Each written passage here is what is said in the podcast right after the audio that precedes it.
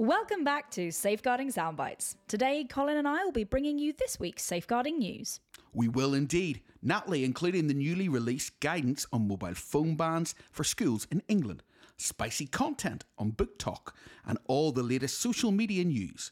Natalie, do you want to start us off with the mobile phone ban guidance? No problem. So, schools in England have been given new guidance aimed at curbing the use of mobile phones during the school day. The government has said this move aims to minimise disruption and enhance engagement in classrooms. Head teachers have permission to conduct searches on pupils for items banned under school rules, with legal protection against being sued over confiscated items. However, some unions remain sceptical, questioning the potential impact of this guidance. Now, we've talked before about mobile phone use in the classroom.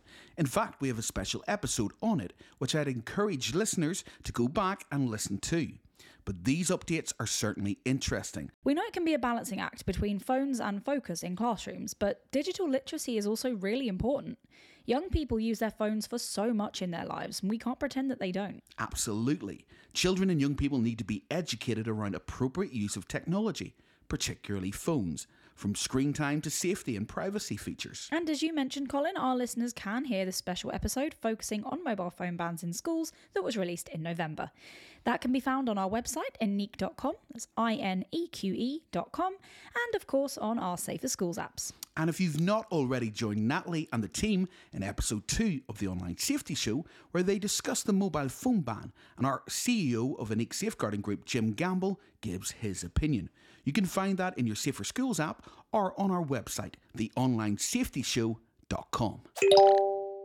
Now, moving on to our next story, the European Union has launched an investigation into whether TikTok has violated online content rules, particularly concerning child safeguarding. This investigation comes after TikTok faced fines for breaching EU data laws related to children's accounts. The Commission is also probing into TikTok's provision of data to researchers and its compliance with advertising disclosure requirements. And also in the world of social media, Instagram is reportedly testing new limits on the number of hashtags users can add to their posts, restricting users to no more than five hashtags. This move is speculated to be an attempt to combat spamming and enhance the quality of content on the platform. Now, I guess that's because spammers use as many hashtags, particularly trending hashtags, to get the post seen by as many people as possible. On a more serious note, I want to talk about this week's warning from police. The National Police Chiefs Council has reported that 52% of alleged offenders of sexual assault were children, committing offences against other children. Ian Critchley, the Council's lead for child protection, has warned that an increase in these assaults are being fueled by young people's access to a toxic online culture. Mr. Critchley said that violent pornography and misogynistic content is also contributing to the rise. He has urged social media firms to do more and said the implementation of the Online Safety Act is crucial. Now, I, I, want to address this week's news that teachers in Aberdeen have reported that they fear for their safety and are scared to attend work due to increasing pupil violence. One survey of around 800 staff members found that almost half had reported violent pupil behaviour in school on a daily basis, with over a third reporting that they had been physically assaulted. This is particularly concerning, and the Education Institute of Scotland is calling on the Council for urgent intervention and support. Hopefully, we see some positive changes there soon. Absolutely. Now, for a quick ad break, and then we'll be back with more of this week's Safeguarding News. Listeners, we know you know the importance of keeping up to date with the latest in online safety news. That's why you're listening to us right now. But what about the young people in your life? Well, that's where the Online Safety Show comes in. Each episode is packed full of the latest online news, topics, and trends that matter to young people. From interviews with experts in digital and online safety to finding out what other young people think of the latest news and trends, each episode is designed to inform and empower young people. Find it on theonlinesafetyshow.com.